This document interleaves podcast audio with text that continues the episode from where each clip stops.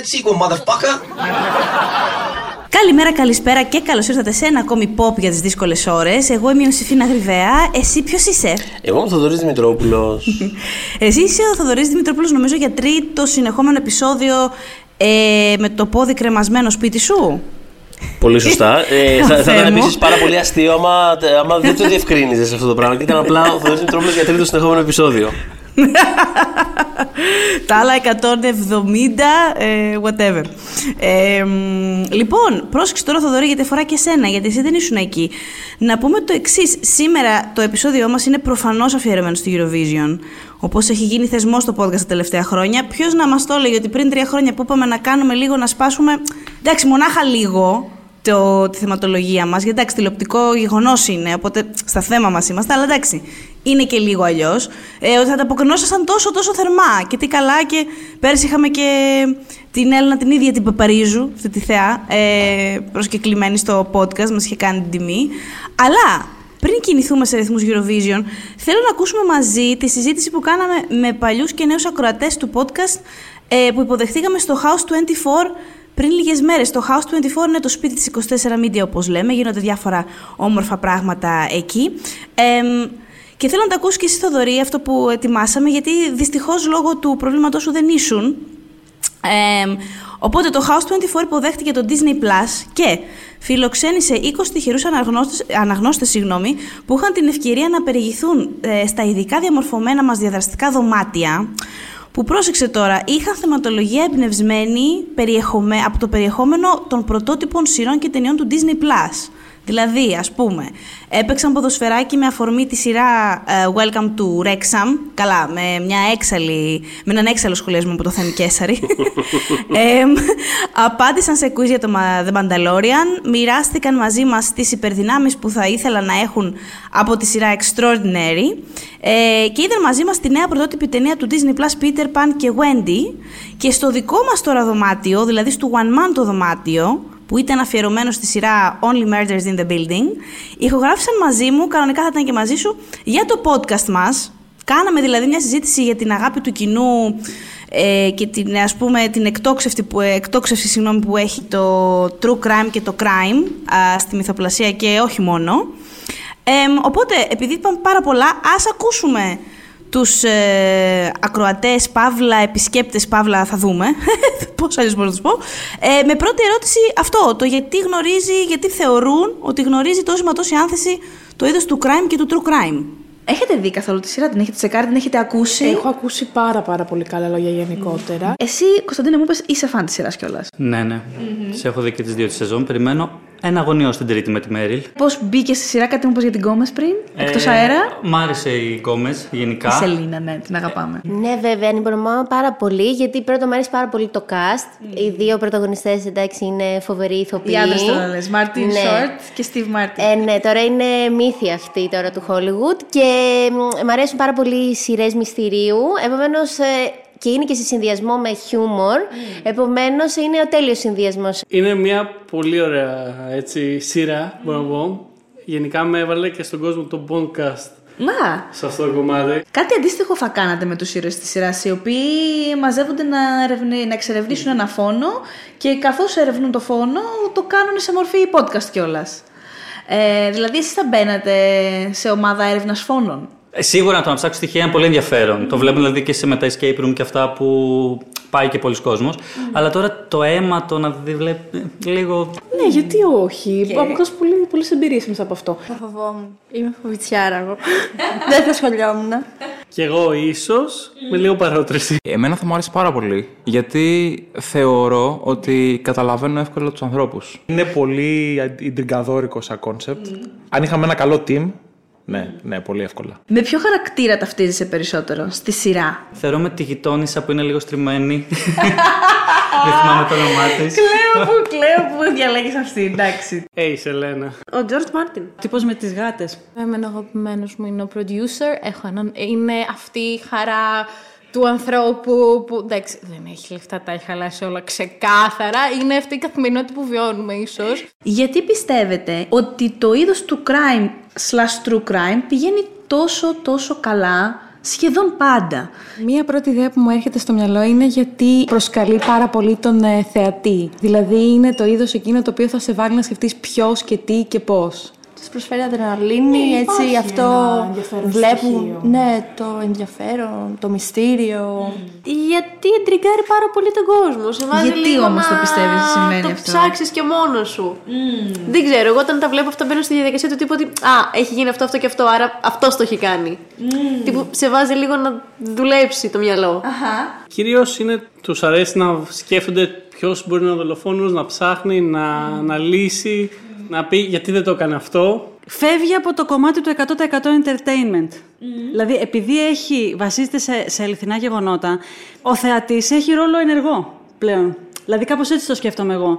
Ότι άρα σου λέει συνέβη. Άρα, εφόσον συνέβη και το βλέπω σε πραγματικό χρόνο, άρα πρέπει να, να καταλάβω τι συνέβη. Πρέπει να, γιατί έχει γίνει αυτό. Δεν είναι ψεύτικο, δεν το έχει γράψει ένας σκηνοθέτης. Άρα, μπαίνει με κάποιο τρόπο, θεωρώ, ο θεατής ενεργά και είναι ίσως, δεν ξέρω, ο ιατροδικαστής, είναι ο δικηγόρος, είναι ο δικαστής. Είναι η ανατροπή που δίνει στο τέλος και ότι συνήθως οι περισσότερες σειρές που έχω δει με crime και μυστήριο και αυτά είναι ότι άλλον περιμένεις να είναι ο ένοχος και άλλος τελικά είναι.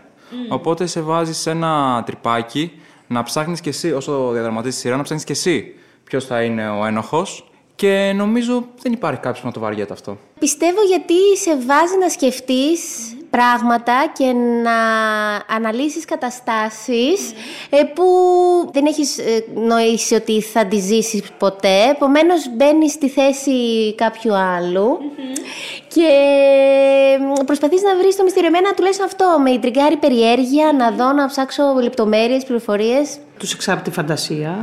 Ξεχνούνται πάρα πολύ όταν το βλέπουν, γιατί πηγαίνουν σε διαφορετικά πράγματα να σκεφτούν. Και δυστυχώς υπάρχουν και στην πραγματικότητα πάρα πολλά τέτοιες περιπτώσεις, Οπότε όλοι έχουν αρχίσει να σκέφτονται σαν να είναι πεστινόμισα ίνιδες. Αυτά λοιπόν τα ωραία. Να ξέρεις ότι σε ανέφερα και σε αναφέραμε τον Χρήστο Χατζιάνο πολλές φορές στο event αυτό. Ήμουνα εκεί με έναν Ήσουν άμα- τρόπο. Αυτό ήσουν εκεί in spirit κάπως. Εμ, και τους ευχαριστούμε όλους πάρα πολύ που πέρασαν από το δωμάτιό μας. Γιατί στην αρχή είχα και λίγο, λέω τώρα το δικό μας δωμάτιο ήταν το λίγο πιο tricky, γιατί χρειαζόταν και δική τους συμμετοχή, ας πούμε. Έκθεση, μάλλον, να το πω έτσι. Ε, περισσότερο. Αλλά ήταν όλοι πάρα πολύ game.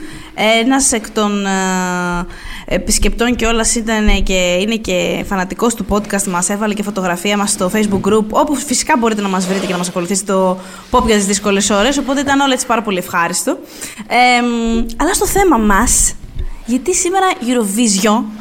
Ναι. Ε, τώρα, βέβαια, που ηχογραφούμε, έχει γίνει μόνο ο πρώτος ημιτελικός. Θέλω να το πω αυτό. Δεν μπορούμε να σχολιάσουμε πολλά για τη φετινή Eurovision, γιατί δεν έχει τελειώσει όλο αυτό. ναι, ναι, ναι, τώρα θα, που εμείς- θα, θα γίνει λογικά γι' αυτό, αλλά ναι, σε πρώτη φάση δεν έχουμε πολλά να πούμε για, το, για, το, για, το, για, τα, για τα τρέχοντα, εν πάση περιπτώσει. Δηλαδή, βασικά, ε, όταν θα τα ακούσετε εσείς, έχει ήδη γίνει και ο Β' ημιτελικό, που σημαίνει ότι έχει γίνει και η παρουσία της Ελλάδας.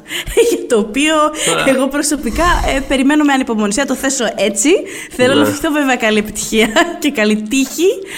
Αλλά, αλλά ναι, οκ. Καλή επιτυχία, Ε, Ελλάδα. Ε, Σίγουρα θα πω καλή επιτυχία και στην Τζέννη τη Μελιτά που είναι φέτος στη συμπαρουσίαση και είμαι πολύ χαρούμενη γι' αυτό και ήταν και πολύ καλή στο πρώτο ημιτελικό που την άκουσα. Οπότε αυτά, σίγουρα στηρίζω την Τζέννη τη Μελιτά Ε, ως Ελλάδα ε, ε, σε εγώ- αυτό το ναι. διαγωνισμό. Ε, ναι. εγώ στο Θοδωρής ε, έχω να πω σίγουρα καλή επιτυχία στη Φινλανδία. Α, βέβαια, ναι, ναι, ναι. Αν και δεν είναι το φετινό φαβο. Είναι πολύ κοντά όμως. Είναι πολύ κοντά. Είναι πολύ κοντά. Είναι, εξακολουθεί να είναι η Σουηδία μπροστά. Αλλά ξέρεις τι, είναι και αυτό. Πώς είναι με τα Όσκαρ, το το έχει πάρει μωρέ, το έχει πάρει ξανά. Ναι, ναι, ναι. Που ναι. κάπως ενισχύει τον δεύτερο. Που αυτή τη στιγμή ο δεύτερος είναι η Φιλανδία. Οπότε, μήπως εν τέλει δεν. Υπάρχει και ο τρίτος που είναι η Ουκρανία, αλλά και αυτό δεν πιστεύω. Και εκεί πιστεύω ότι παίζει ρόλο το. Εντάξει, το ξαναπήρε. Ναι, ναι, ναι.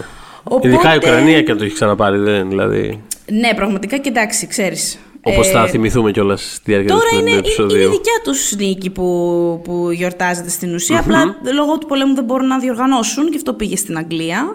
Είδε, ε, έπρεπε να γίνει πόλεμος σε κάποιο μέρος του κόσμου για να κάνει η Αγγλία ξανά Eurovision. Δηλαδή, πραγματικά δείχνανε ένα κλιπάκι τώρα στο. Είχαν αυτό το μοντάζ τώρα στον ημιτελικό με τις προηγούμενες εμφανίσεις τους και ξέρεις, δεν, δεν είχα συνειδητοποιήσει ρε παιδί μου ότι είχαν από το 97 να κάνουν. Ναι, ρε. Α πούμε σοβαρή παρουσία. Που by the way, εγώ πρέπει να πω Ναι. Συγγνώμη λίγο. Να, μπορώ να ξεκινήσουμε, Ω, τα hot, να ξεκινήσουμε τα hot takes τώρα σήμερα. Έλα Ε, καλέ, ναι. ότι ας πούμε ε, το περσινό ναι. εγώ κάπως I don't get it. Δηλαδή αυτό το, το εγγλέζικο που ήταν τόσο χιτάκι και τα λοιπά εγώ δεν, δηλαδή Ε, δεν το, εγώ- καθόλου δεν το πιάσα. Δηλαδή, Εγώ πέρασα- το έπιασα και θα σου πω γιατί. Είναι Ναι, πολύ για πες. συγκεκριμένο. Γιατί σαν, hit είναι, σαν τραγούδι είναι πολύ generic. Τέτοια έχουμε κάθε χρόνο. Πάρα πολύ όμως. Ε, Έχουμε πάρα πολλά τέτοια χρο... κάθε χρόνο. Έχουμε πάρα πολύ. Το έχω ξαναναφέρει στη Eurovision. Μπορείς πάντα στη Eurovision, να- ε, στο, στο επεισόδιό μας, συγγνώμη για τη Eurovision, πάντα μπορείς να βρεις εξαιρετικές φωνές στη Eurovision. Ακόμα και με τα χειρότερα τραγούδια, ο θεσμός έχει πολύ μεγάλη παράδοση τρελές φωνάρες. Ε, οπότε ούτε αυτό μπορεί Ναι. να είναι. Ε, Όμως μιλάμε για έναν τεράστιο TikTok star. Πέρσι τέτοια εποχή γινόταν χαμός. Και πιστεύω ότι αυτό ακριβώς έγινε και τίποτα Αυτό άλλο. σίγουρα παίξει ρόλο, αλλά εννοώ ότι ξέρεις στο πλαίσιο του ότι είναι το τραγούδι αυτό. Δηλαδή, ξέρεις, όλη η κουβέντα που έχει γίνει ότι α, αυτό κάνω κάποιο να έχει κερδίσει και όχι. το- Δηλαδή, Ω, come on, θα κάπως έπρεπε αυτό να έχει I κερδίσει. don't Ελάτε get it τώρα. Καθόλου. Ενώ αντιθέτως, το ουκρανικό actually μου άρεσε πάρα, πάρα πολύ. Το θυμάμαι, Ε, μας μ. άρεσε, ναι. Ναι, ναι, ναι. Οπότε- Όχι, νομίζω ότι ε- είναι ένας συνδυασμός του. Ο τύπος ήταν TikTok star και υπάρχει και η μερίδα βεβαίως που λέει ότι ε, δεν μπορούμε να ψηφίζουμε τραγούδια ε, και να βγάζουμε τραγούδια πρώτα λόγω ας πούμε συναισθηματικής φόρτισης. Αλλά ξέρετε, τα πράγματα μπορούν και να συνεπάρχουν. Μπορεί και το τραγούδι να μας αρέσει και να υπάρχει Ναι, και υπάρχει και συναισθηματική συναισθηματική φόρτιση. φόρτιση. Την οποία τι να την κάνουμε τη συναισθηματική φόρτιση, θα την πετάξουμε από τον μπαλκόνι αφού την έχουμε. Δηλαδή, ξέρεις, είναι Τι- λίγο, τι να- είναι λίγο πώς πρέπει δύσκολο. να ας πούμε. γίνει. Εντάξει, και αυτό είναι και που ξεχωρίζει τη Eurovision παρά την υποκρισία όλων μας γενικότερα στην Ευρώπη, ότι νομίζουμε ότι είμαστε πιο ξεχωριστοί από άλλες υπήρου. Δεν είμαστε ιδιαίτερα. Ε, αλλά ας πούμε, ναι, μέσα από την Eurovision βλέπουμε και πολύ ωραία πραγματάκια. Όπως ας πούμε, ήταν μια δήλωση τότε η νίκη της Κοντσίτα. Ήτανε. Ε, μ, πέρα ναι. από το γεγονός δηλαδή ότι παραδοσιακά η Σίγουρα. Eurovision έχει ένα πολύ μεγάλο κοινό από τις queer κοινότητες κτλ. Εννοείται αυτό και από τις θηλυκότητες γενικότερα. Πέρα από αυτό όμως ήταν, ήταν κρίσιμη στιγμή εκείνη για τα ΛΟΑΤΚΙ δικαιώματα. 100% ήταν, ήταν μια τεράστια. Ήταν, δηλαδή, ήταν μια απάντηση σε αυτά που συνέβαιναν σε άλλη, στην άλλη πλευρά του ωκεανού. Αλλά ναι. Κοίτα, ε, ξέρεις, ναι, πέρα από, αυ- ναι, πέρα από αυτό, ξέρεις, ήταν, ήταν πολύ χειροπιαστό αυτό με την έννοια ότι, ξέρεις, επειδή είναι ακριβώς τόσο μαζικό το γεγονός, ε, ξέρεις, πολλές φορές μιλάμε για την ορατότητα και τι σημαίνει κτλ. κτλ αλλά ξέρεις, αυτή είναι μια από τις περιπτώσεις που πραγματικά είναι, επειδή είναι ακριβώς τόσο huge η πλατφόρμα αυτή, ήταν αναπόφευκτο το ότι σε πολλά σπίτια θα έπρεπε να γίνουν συζητήσεις, ας πούμε, εκείνο το βράδυ. Πώς να το πω, δηλαδή, με θετικό ή αρνητικό τρόπο. Έτσι, γιατί Ναι, ναι, προφανώς ναι. δεν είναι όλοι οι άνθρωποι έτοιμοι για τα πάντα ανά πάσα στιγμή. Αλλά θέλω να. και και όλοι θυμόμαστε αστεία που γινόντουσαν εδώ κτλ. κτλ. Αλλά ε, θέλω να πω. Ξέρεις, μπήκε μια κατάσταση μέσα σε πάρα πολλά σπίτια που αλλιώς δεν θα, δεν θα είχε υπάρξει σαν. ε, ούτε καν σαν απορία, ούτε καν σαν σκέψη. Τι, τι είναι αυτό το πράγμα. Τι, λέγε- Κατάλαβες. ε, Τέλος πάντων. Και επίσης, εντάξει, υπάρχει αυτός ο κανόνας στη Eurovision. Πάντα υπήρχε που λέει ότι μην. Ε, δεν θέλουμε πολιτικό μήνυμα. Εννοώντας βέβαια και πολύ, πολύ ξεκάθαρο ας πούμε, πολιτικό. Π.χ. είχε ακυρωθεί η τραγούδι της Αρμενίας που αφορούσε το, της σφαγή, οκ, ξέρεις. Αλλά πάντα ήταν πολιτική Eurovision. Δεν είναι καινούριο φαινόμενο. Ναι, εγώ αυτό δεν είναι τα- καν φαινόμενο της τελευταίας δεκαετίας. Ξέρω εγώ, Ναι. δεν είναι έτσι. Και η Ελλάδα έχει πάει με πολιτικό μήνυμα στο παρελθόν για τη Βόρεια Μακεδονία. Τα έχουμε πει. Αν θέλετε, μπορείτε να ανατρέξετε στο προπέρσινο επεισόδιό μας. Που κι αν έχω περάσει καλά σε αυτό το podcast, αλλά σε εκείνο το επεισόδιο πραγματικά είχαμε πεθάνει. Μας άρεσε, ναι, τέλος πάντων, είναι από τα αγαπημένα μου επεισόδια μας. Ε, και από τα δικά σας κιόλας, γιατί μαζί με τις Παπαρίζου το, το περσινό είναι μέσα στη δεκάδα μας. Τα έχετε αγαπήσει τα Eurovisionικά επεισόδια, γι' αυτό και τα συνεχίζουμε. Οπότε φέτος, ουσιαστικά θέλουμε να κάνουμε μία. Μ, Δεν ξέρω αναδρομή τώρα το λέμε αυτό. Πα- περίπου. Ε, κάπως Περίπου, θε- ναι. Λίγο ε, ένα, ένα γενικότερο. Λίγο, λίγο από ψούλες γενικότερα είναι η φάση. Λίγο, από Μπράβο. αφού, αφού δεν μπορούμε να σχολιάσουμε επικαιρότητα γιατί είναι λίγο πέφτει περίεργα το timing του επεισοδίου μας. Θα, θα, θα γίνει και αυτό βέβαια. Αλλά ναι, τώρα σε πρώτη φάση. ε, Ξέρεις, κάνουμε ένα προπαρασκευαστικό λίγο να, να- για να ζεσταθούμε. Λίγο... Αυτό. Γιατί είναι αυτό, είναι αυτό που το έχουμε συζητήσει ξανά, ρε παιδί μου. Ότι, ε, ότι η γοητεία λίγο της φάσης με τη Eurovision είναι κάπως ότι τα περισσότερα κομμάτια, αν και υπάρχουν κάποια που ξεφεύγουν από αυτό το, από αυτό το κύκλο τελείως. Αλλά γενικότερα είναι αυτό το περίεργο, ας πούμε, ξέρεις, χρονοτούλα από κάπως που ξέρεις, υπάρχει αυτή η περίοδος του χρόνου που ξαναμιλάμε για τέτοια κομμάτια. Είναι, είναι λίγο... Εντάξει, ε, έχει, έχει τη, τη γοητεία του και την ιστορικότητά του, ας πούμε, κάπως. Οπότε, μ, οπότε ναι, είναι μια ωραία Ε, ευκαιρία μιας για, που για να τα ανέφερες- ξαναθυμηθούμε. Ναι, Ναι, τη λέξη χρονοτούλαπο. Βεβαίως, ναι. Θέλω να αναφέρω το εξής, ότι η έμπνευση για αυτό μας το επεισόδιο είναι κάποια παλαιότερα άρθρα του One Man που ξέρετε, όταν κάνει. rel- Αυτό δεν οφείλετε να το ξέρετε, σας απλά σας ενημερώνω. όταν κάνει relaunch ένα site τέλος πάντων, όπως είχαμε κάνει εμείς με το redesign μας κτλ. Δυστυχώς κάποια άρθρα τα τρώει η λύθη του ίντερνετ. Δηλαδή το migration δεν γίνεται πάντα όμορφα και ωραία. Όσο Οπότε, αρμονικά θα ήλπιζες, Όσο ας πούμε, αρμονικά ναι, θα ναι. θέλαμε. Έχουμε απο... Είχαμε απώλειες, οπότε κάπως θέλουμε να επαναφέρουμε με έναν τρόπο αυτή τη... το... τα πονήματα, γιατί δεν ήταν μόνο δικά μας. Είχαμε κάνει κάποια πολύ ωραία ομαδικά θέματα αφιερωμένα στη Eurovision και είναι κάπως η βάση μας για αυτό το επεισόδιο, γιατί θέλουμε να βρούμε έναν τρόπο να επαναφέρουμε αυτή τη θεματολογία που τη χαμένη. Ε, Οπότε θα, θα έχουμε κάποιες ε, ερω, ερωταπαντήσεις ας πούμε και κάπως μέσα σε αυτό το podcast θα κάνουν κάποια guest star και αρθρογράφοι που, που, ναι, που μπορεί κάποιοι να μην υπάρχουν καν πια στο One Man αλλά είχαν δώσει πολύ ωραίες ε, απαντήσεις. Εμ, λοιπόν η Έτσι, πρώτη μου... Όπως ξεθάβουμε τραγούδια το παρελθόν, θα ξεθάβουμε Ναι. και απαντήσεις ανθρώπων που. Ναι, Ακριβώς. Λοιπόν, πολύ ωραία. Ναι. Οπότε, εμένα, ε, ε, η πλάκα είναι ότι το συγκεκριμένο άρθρο και όλα που σκεφτόμαστε είναι του. πφ, πότε ήταν αυτό τώρα, το 18, είχε γίνει αυτό ή το 17. Πιο παλιά. Ακόμα πιο παλιά. 16, 16, κάτι όταν τέτοιο, είχα, ναι. όπου είχα πρωτοέρθει. Οκ. Ναι. Ε, μ, θ- θέλω να πω ότι η απάντησή μου σε αυτή την ερώτηση δεν έχει αλλάξει τόσα χρόνια μετά και η ερώτηση ήταν ποια είναι η αγαπημένη σας στιγμή στην Ναι. ιστορία του θεσμού. Θες Μίλησέ να μας, ξεκινήσεις μίλησε. εσύ; Α. Ό,τι θέλεις, Ε, εσύ. Ναι. Ε, μα, γιατί μου άρεσε και πάρα πολύ δική σου απάντηση. Τίποτα. Εμένα, Ναι. παιδιά, θα είναι πάντα μάλλον, γιατί πραγματικά δεν έχω αλλάξει καθόλου γνώμη. Ε, μ, το ξέσκισμα, το τηλεοπτικό ξεκατίνιασμα, ξεχαρβάλιασμα, δεν ξέρω τι. Τότε που ο Ρακιτζής είχε κατηγορηθεί ότι είχε ε, συμμετάσχει στον ελληνικό τελικό με μ, playback και είχαμε την Πέγγι Ζήνα στα κανάλια να οριέται Λοιπόν, και έχω να πω ότι εγώ όταν ήμουνα στην πίστα και εγώ ήμουνα με μια εικόνα αγκαλιά, πάλι για άλλη μια φορά, όπως ήμουνα και για συναδέλφους μου που έχω πει στην κυρία Δρούζα και στην εκπομπή της, γιατί αυτή είναι η δική μου η αξιοπρέπεια και αντιμετώπιση. Όταν εγώ παρακαλούσα και έκανα το σταυρό μου για να βγω και έβλεπα πόσο όμορφη ήταν η Μαρία Λουίζα ή πόσο μεγάλη τραγουδίστρια είναι η Μιρέλα Φραγκοπούλου, ο κύριος, αυτός πώς τον λένε, ο Θοδωρής ο Ρακιτζής, ε, είπε ότι και το παραδέχτηκε σήμερα σε μεσημεριανή εκπομπή ότι πέρα κλάμα που έχει να κάνει το κοριτσάκι. Τι να πούμε από εκεί και πέρα, κύριε Καψί. Διαγωνισμό τραγουδιού κάναμε. Δεν πήγαμε ο ένας να εκμεταλλευτούμε τον άλλον. η οποία Μπεγκιζίνα, μια χαρά συμπάθεια της έχω και μεγάλη κιόλας. Και το ματώνω το παίζαμε κάποτε, ας πούμε, και λιώναμε. Αλλά ρε παιδί μου έχει ένα προφίλ έκτοτε πολύ. Είναι πολύ. Ρε παιδί μου, είναι ένας μα, μαζεμένος άνθρωπος, πάρα πολύ μετρημένη, πάρα πολύ μετρημένη στα μέσα και στις συνεντεύξεις που δίνει. Ένα πολύ ζεστό παιδί, ας πούμε, φαίνεται. Αλλά εγώ θυμάμαι. Εγώ δεν ξεχνάω ότι είχε πάει στο Μανώλη τον Καψί, ανάμεσα σε άλλα βέβαια, δεν ήταν μόνο μεταξύ άλλων, συγγνώμη. Και α, έλεγε για το, μη- το ρακιτζί, τον έτσι, τον αλλιώς που έκανε εκείνο και που εγώ έκανα το σταυρό μου πριν βγω και κράταγα την εικόνα και έλεγα Αχ, τι- να τα πάμε καλά και τα λοιπά. Και ο άλλος βγήκε με playback. Και μια τρέλα. ναι. Οπότε, πάμε στη δικιά. Εμένα αυτή είναι η αγαπημένη μου στιγμή. Δεν ξέ- Είναι πάρα πολύ ελληνικό. Εντάξει, Αν το ήτανε- πούμε οπουδήποτε αλλού, δεν θα το ξέρουν Ναι, όχι, αυτό οι άνθρωποι. Είναι, είναι από αυτά που.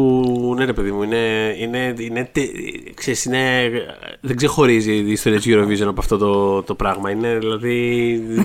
είναι, αληθι- είναι ελληνική μοντέρνα pop culture ιστορία αυτό το πράγμα. Είναι είναι, είναι, είναι. Θρηλυκά. είναι. Δεν μπορεί να διαγραφτεί με κανένα τρόπο διαγραφή. θελικές καταστάσεις. Ε, μ, λοιπόν, εγώ πάντα σε αυτό θυμάμαι. Θυμάμαι πάρα πολύ. Βέβαια, αυτό που πάντα, πάντα μπερδεύω και πάντα δεν θυμάμαι ήταν ποια, ο, ποια actually περιέγραφε τη Eurovision που είχε γίνει στην Ελλάδα το 6. Αχα. Ε, είναι πάντα Η κα- Μακρυπούλια. Η Μακρυπούλια έχω την αίσθηση και εγώ ότι είναι. Όχι, είναι σίγουρα. Α, ωραία. Ό- όταν, είχα, όταν είχε τραγουδήσει VC. Ναι. Ναι, ναι, ναι, η Μακρυπούλια. Μακρυπούλια. Ναι, ναι, ναι. Ε, τίποτα, γιατί ήταν αυτή η φανταστική στιγμή που, που είχαμε, πώς, πώς το λένε, ε, είχαμε στείλει τη Βύση με εκείνο το Power Ballad. Ναι, ναι, ναι, ναι. ναι. Ε, είναι, είναι ξέρεις, και αυτό το, της Ελλάδας το ότι ρε παιδί μου πάντα πρέπει να είμαστε λίγο σοβαροί και κάπως είναι η στιγμή τώρα να είμαστε σοβαροί και καλοί κτλ. Δεν βλέπω στην Ναι, Eurovision γιατί τι- διοργανώνουμε και εμείς, μην ξεφτιλιστούμε και αυτό στιγμή διοργανώνω. τώρα. Εμείς ναι, είχαμε ναι, ναι. κερδίσει, λέει τώρα, α, μπορούμε να στείλουμε τώρα τα κλαπατσίμπαλα να ξέρεις. Δηλαδή εδώ τώρα. Π- η κυφίση, η ερμηνεία, πόνο, το ένα το άλλο. Έχουμε κάνει και Ολυμπιακούς δε προσφάτως. Ναι, αυτό. Δηλαδή θέλουμε τέχνη. Ναι. Αυτό ακριβώς. ε, και φεύγει από τη σκηνή και ανεβαίνουν οι Lordi. Ε, το, δηλαδή. το οποίο Οκ, είναι οκ. από τα μεγαλύτερα ας πούμε ε, instant classics ε, cultural research που έχουν γίνει ποτέ ας πούμε στην ιστορία του θεσμού ξέρω εγώ και ανεβαίνουν και διαλύουν τα πάντα ξέρω εγώ. Ε, δεν είναι γκρεμιστεί ας πούμε το, ε, το στάδιο. Ε, και τελειώνει ξέρω εγώ αυτό το πράγμα. Έκσταση όλοι έχουν τρελαθεί πετάνε πράγματα καρέκλες. Εμείς ξεριζώνουμε τις οθόνες από, τη- από τα- από τα σαλόνια μας ξέρω εγώ. Και ακούγεται στην περιγραφή Συγγνώμη, εμείς έχουμε μείνει στη συγκλονιστική ερμηνεία της Άννας. Ναι, εντάξει, σίγουρα έχουμε Πραγματικά, μείνει έχω, έχω πέσει από τον καναπέ. Ωραία, Εντάξει, όχι, είναι ακριβώς όπως το περιγράφεις. Ε, δεν μπορούσε να πάρει κανείς, νομίζω, σοβαρά τώρα εκείνο το σχόλιο. Ε, εμένα κιόλας μου άρεσε μια χαρά και το κομμάτι της. Εννοώ για ένα κομμάτι, ένα κομμάτι. Ήταν μια χαρά, αλλά τώρα δεν μην δουλεύομαστε. Θέλω όμως να κάνω μια ειδική μνήμα στην απάντηση της νονάς του podcast, Ναστάζιας Καπέλα. Ναι, ναι, ναι. Γιατί είχε, είχε ένα, μια πολύ, στο εκείνο το άρθρο είχε μια πολύ ωραία στιγμή αναφέρει. Λέει: Όταν έφερε η Μαντό 17η θέση και την επόμενη μέρα έβγαινε ο Ρακιτζής στα μεσημεριανά παράθυρα, οι πανελίστες μιλούσαν για τις συμμαχίες που φταίνε και εκείνος κοιτούσε λίγο μίλητος με μηδίαμα, βλέμμα ικανοποίησης και τα χέρια σταυρωμένα και η Λεζάντα από κάτω να γράφει Η δικαίωση του Μιχάλη Ρακιτζή.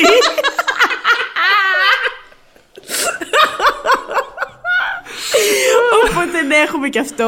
Είναι Έπρεπε, από δεν τα- γινόταν να το από Τα παραλείψουμε. πιο ελληνικά πράγματα που έχω ακούσει στη ζωή μου ήταν αυτό. Δηλαδή, Αυτό, πραγματικά, αυτό. Και το δικό. συγχαρη- Γενικά βλέπω, συγχαρητήρια. παρατηρώ ότι και οι τρεις στιγμές που αναφέρθηκαν ως αγαπημένες έχουν να κάνουν με ελληνικό pop culture. Δηλαδή Ναι, να ναι, συνοούμαστε ναι, ναι. και λίγο. Δεν είναι τόσο. Ναι. Δεν ήταν actually Lordy το δικό σου. Ήταν. Ναι, όχι, όχι. η είναι το. αντίδραση Είναι, σου. ακριβώς, ακριβώς. ε, οπότε, ναι, όχι. Συγχαρητήρια. Μπράβο σε όλους.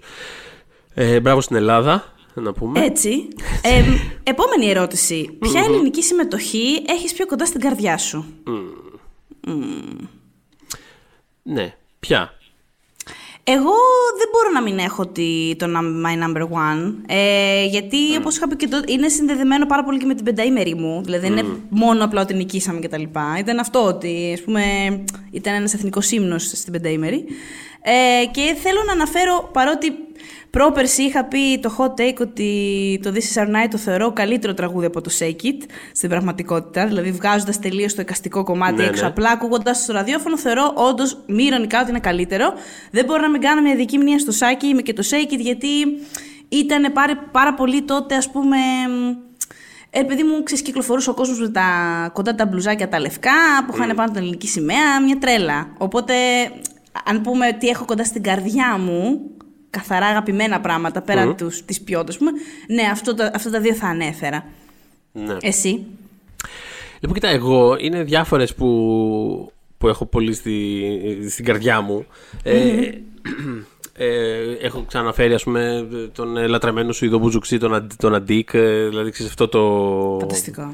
Αυτό, αυτό, δηλαδή, γενικότερα αυτό το δίδυμο ήταν, μια- ήταν μια εικόνα, ας πούμε, αυτό το πράγμα. Ε, εγώ αγαπώ πάρα πολύ και το μάθημα σολφές, δηλαδή genuinely, unironically, ξέρεις, μου αρέσει πάρα πολύ αυτό το κομμάτι.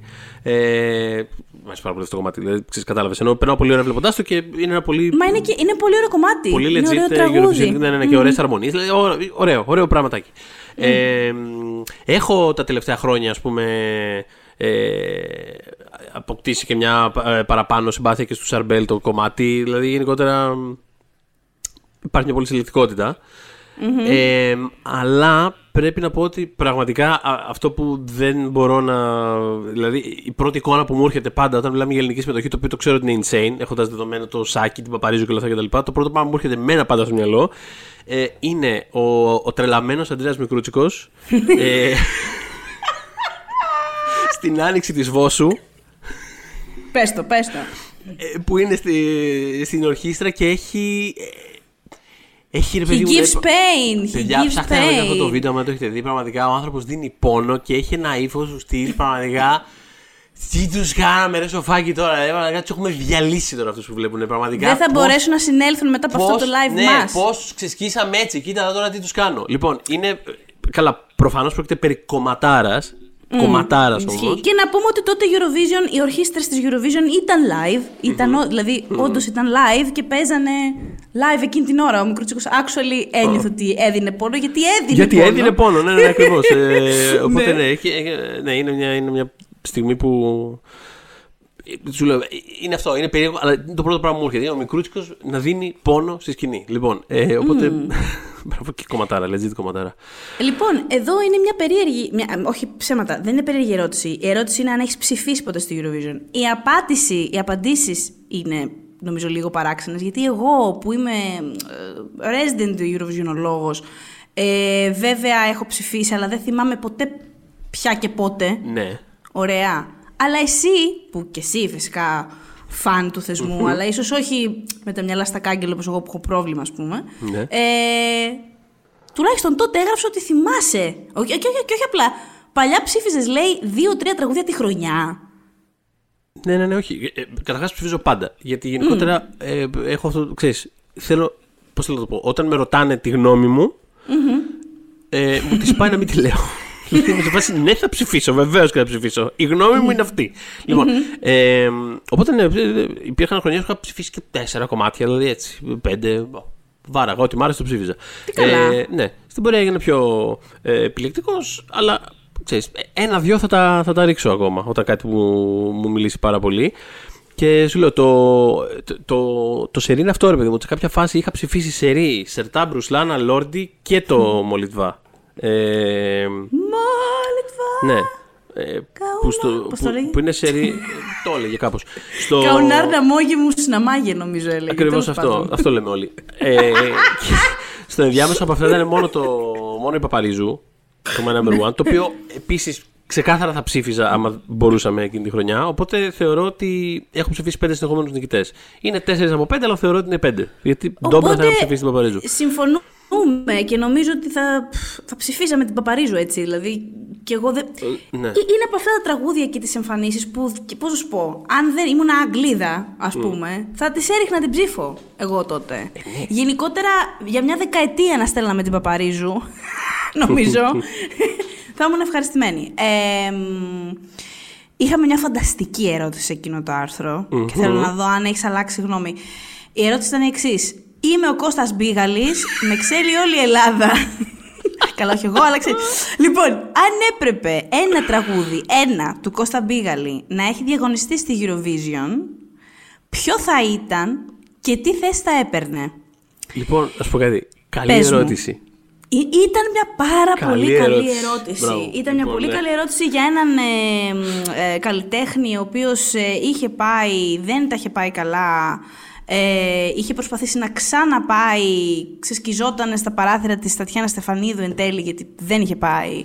Ε, μ, και πιστεύω ότι έχει στην, στο, στο, στο Παλμαρέτ κομμάτια που μη ειρωνικά θα μπορούσαν να είχαν πάει καλά. Ναι, και σε Οπότε- διαφορετικές περιόδους και διαφορετικά είδη του κιόλας. ναι, ναι, ναι. Οπότε για πες, εσύ που, του- που, τι πιστεύεις; Λοιπόν, εγώ.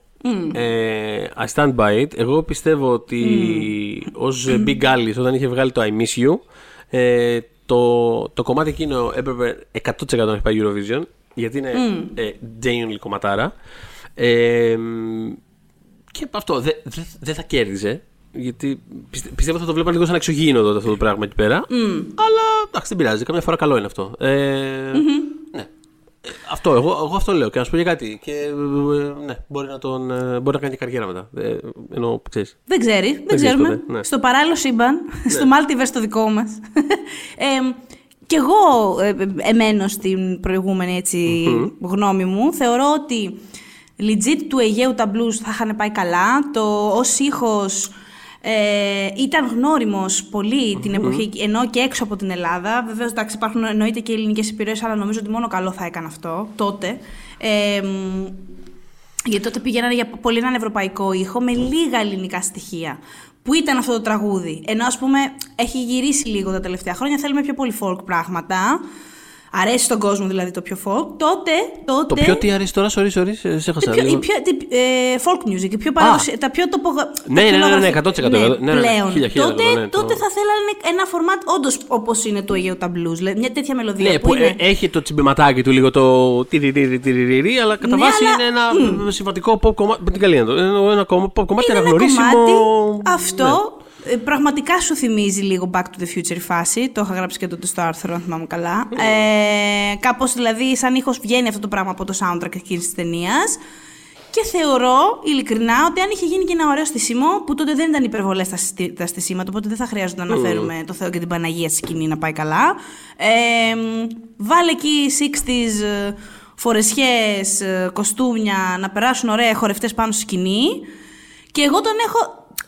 Είχα πει τρίτος κάποτε, άντε βαριά βαριά πεντάδα. Δηλαδή, εγώ τον έβαζα πεντάδα legit με αυτό. Αρκεί να ήταν ακίνητος. Δηλαδή, αυτός ο ίδιος να είναι ακίνητος να τραγουδάει και γύρω του να γίνεται. Και το γύρω χαμός. να γίνεται το τέτοιο. Δηλαδή, μην πάει, να κατάσταση. τραγουδί, μην πάει να χοροπηδήξει όπως πάει ο φετινός μας, ας πούμε, και έχουμε Ναι. θέματα. Ε, ό, ό,τι μπορεί ο καθένας. Ό,τι μπορεί Στατικά, καθένας. στατικά. Ναι, ναι, και είναι πολύ καλό Αν αυτό δεν να είναι ξέρουμε κάτι. ότι μπορούμε. Ναι, όχι. Και ξέρετε, το μεταξύ, τώρα που το λέτε αυτό το κομμάτι, πραγματικά σκέφτομαι. Το, α, α, α, δηλαδή, άμα πήγαινε τώρα αυτό το κομμάτι στη Eurovision, πραγματικά το τι θα γινόταν από γύρω. Δηλαδή με χορογραφίες και με στισίματα Ναι, ναι. και σκηνικά και τέτοια. Ναι, τώρα θα, ήταν, Κακομοίρας. τω- τω- τώρα θα ήταν πιο ρε παιδί. μου. Προπαραγωγή, νησιά Εντάξει, εκεί πέρα. ναι, αυτό, αυτό. αυτό. Καράβια από Κύονες πίσω. πίσω. χα- κύονες- Κλε- κύονες- Αυτό. κύονες- Κύονες ανάμεσα στα, στα λευκά των, ε, των κυκλάδων. Κυκλάδων. ξέρω εγώ. δηλαδή θα πηγαίναμε full, full folklore ε, όσο δεν πάει άλλο. Δηλαδή, Έτσι, έτσι. Πτάμενα σουβλάκια και τέτοια πράγματα. λοιπόν, ε, Επόμενη ερώτηση. Επόμενη ερώτηση. Ναι. Και δεν, δεν είναι και δηλαδή τυχαία η σειρά, γιατί πάμε στο, στον άσπονδο εχθρό του, του Μιχάλη, Ρακι- του Μιχάλη Ρακιτζίλο, του, του Κώστα Μπίγαλη, όχι Κώστα γιατί είναι Μπίγαλη. actual στην real life, αλλά γιατί πάντα η ερώτηση είναι Μπίγαλης Μπίγαλης Ρακιτζής. Ρακιτζής. Γι' αυτό για κανένα λόγο. δεν ξέρω, οι άνθρωποι καλά τα πηγαίνουν, φαντάζομαι, δεν έχω ιδέα κιόλας. αλλά η επόμενη ερώτηση ήταν, είναι και είναι, το SAJPO είχε αδικηθεί, ήταν μπροστά από την εποχή του, πήρε τη θέση που του άξιζε; Ή κάτι άλλο. Ξέρεις, κάντε τικ το κουτάκι άλλο. Ε, εγώ το συγκεκρι- τη συγκεκριμένη ερώτηση, χωρίς να θυμ- που δεν θα μπορούσα να ξέρω τι θα κάνουμε αυτό το επεισόδιο τώρα, την είχα πει, την είχα απαντήσει στο πρώτο μας επεισόδιο για το Eurovision, που είχαμε Ναι. κάνει μια αναδρομή για τις ελληνικές συμμετοχές συγκεκριμένα και είχα πει ότι για μένα ήταν ο Ρακιτζής λίγα χρόνια, λίγα μόνο, πριν την εποχή του, λίγα χρόνια μετά, δεν ξέρω αν θα είχε πάει πάρα πολύ καλά, αλλά δεν θα ήταν σίγουρα στον πάτο, γιατί άρχι- άρχισε να είναι ακόμα πιο camp η Eurovision, άρχισε να είναι πολύ αυτοσαρκαστικές οι, να είναι οι συμμετοχές και δεν θα ήταν σαν sore thumb ο Ρακιτζής που Ναι. κάθιδρος, ντυμένος ματατζής να κλείνει το μάτι του στην κάμερα. Δηλαδή, επειδή εμένα το κομμάτι μου αρέσει legit μη, μη ηρωνικά. Μ' αρέ- Ναι. ε, μ' αρέσει ο ήχο- η μελωδία, ο ήχος μ' αρέσει, μ' αρέσει όντως. Ε, μ, οπότε ένα αυτό, το θεωρώ ένα ωραίο κομμάτι, αλλά βάζοντας μέσα προφανώς το ότι τον χαντάκωσε πάρα πολύ, τότε πρέπει να κοιτάγανε την οθόνη τους και να λέγανε τι είναι καν αυτό που βλέπουμε. ε, γιατί ήταν γενικότερα, ήταν μια, υπήρχε μια σοβαρότητα γενικότερα. Η, η χρονιά του κιόλας ήταν πολύ σοβαρή. ε, τι, Ε, τι είχαμε εκείνη τη χρονιά, γιατί δεν τα έχω μπροστά μου, δεν τα θυμάμαι. Είχαμε νομίζω την κυριούλα, εντάξει ήταν φαν το κομμάτι που βγήκε σκηνικά, που δεν μ' άρεσε καθόλου σαν τραγούδι, αλλά αυτό. Αλλά ήταν σκηνικά τη πολύ φαν. Η κυρία που δινόταν και άλλαζε ρόλους όλη την ώρα, ένα I wanna be last in your eyes, ένα τέτοιο ήταν. Ε, Πολύ που ήταν μια ειλικρινά, κυρία που. όχι, δεν έχω. Ναι, ναι, ήταν αντιμένη τύπου Michael Jackson και μετά όσο πέρναγε το τραγούδι κατέληξε με ένα ωραίο ροζ φόρεμα και τη χορεύαν χορευτές και τέλος πάντων ένα τέτοιο ήταν. Sure, okay. Αλλά γενικά σαν χρονιά ήταν μια χρονιά δεν μοιάζει με τις, δεν έμοιαζε καθόλου με τη σημερινή Eurovision, ρε παιδί μου. Ναι, ναι, ναι. Μηδέν, τίποτα. Ε, Κοίτα, εσύ. εγώ θέλω να πω ότι το, το legacy αυτού του κομματιού αποδεικνύεται ε, συχνά πυκνά, θα πω. Ε, το ότι έχει κερδίσει το χρόνο σε αντίθεση με αμέτρητα άλλα κομμάτια που μπορεί να έχουν πάει πολύ καλύτερα, ακόμα και σε σχέση με τον actual νικητή εκείνης της χρονιάς. Ε, Πώς το λένε, μέχρι και τις προάλλες που είχα το, την πότα εκεί πέρα στο πόδι μου, ξέρω εγώ, και την είχα πλώσει στον καναπέ ε, και είχαν έρθει κάτι φίλοι, με λέγανε Μιχάλη Ρακιτζή. Ε, Θέλω να πω, λοιπόν, υπάρχει ένα legacy εδώ πέρα και από εκεί και με- αυτό απαντάει τα πάντα από μόνο του. Εμένα η απάντησή μου δεν, ήταν, δεν είχα δώσει κάποια απάντηση σε αυτό το πράγμα ουσιαστική, αλλά είναι ένα ναι. Είναι ένα ναι. Ε, Δηλαδή η απάντηση στο είναι, ισχύει αυτό, αυτό, αυτό, εκείνο, η η απάντηση μου είναι ναι. κάτι το οποίο θέλω να πω. Ε, Ναι. Κάτι τέτοιο γράφει και ο Θέμης Κέσσαρης επίσης. Θέλω να- Α, θέλω να- μπράβο. ε, Μιλώντας μπράβο. για legacy, υπάρχει και ένα άρθρο που έχει το δικό του legacy. Μπράβο, ε, γιατί έχει κάθε γρα- χρόνο το μνημονεύουμε. Έχει γράψει Πες. ολόκληρο άρθρο πάνω σε αυτό, αλλά συγκεκριμένα σε αυτό θυμάμαι είχε απαντήσει όλα μαζί. Δηλαδή, απαντήσει είναι όλα μαζί. Το τραγούδι πήρε τη θέση που του άξιζε, αλλά και τη αδικήθηκε γιατί δεν το αναγνωρίστηκε το πόσο καλά περάσαμε και ήταν μπροστά από την εποχή του. Πολύ σωστά. γιατί πολύ απλά το συζητάμε σήμερα και θα το συζητάμε πάντα όσο πιο γαμάτο έχει συμβεί ποτέ στη συμμετοχή μας στη Eurovision. Μακράν τη δεύτερη καλύτερη συμμετοχή ever. Έτσι, έτσι. ναι. Κάποιες Έτσι είναι φορές και αν θέλετε Μπορεί να, να ισχύουν δείτε. ταυτόχρονα αυτά τα πράγματα. Δηλαδή, ναι, πήρε τη θέση που το άξιζε εκεί κάτω, αλλά ναι, είναι η καλύτερη συμμετοχή μας. Νιώθω ότι, νιώθω ότι γενικά το podcast μας είναι ένα podcast που λέει συνέχεια πόσο τα πράγματα μπορούν να συνεπάρχουν. Δεν ξέρω, είναι μια Ακριβώς. σκέψη που μόλις, μόλις Ακριβώς, έκανα. Ότι ακριβώς.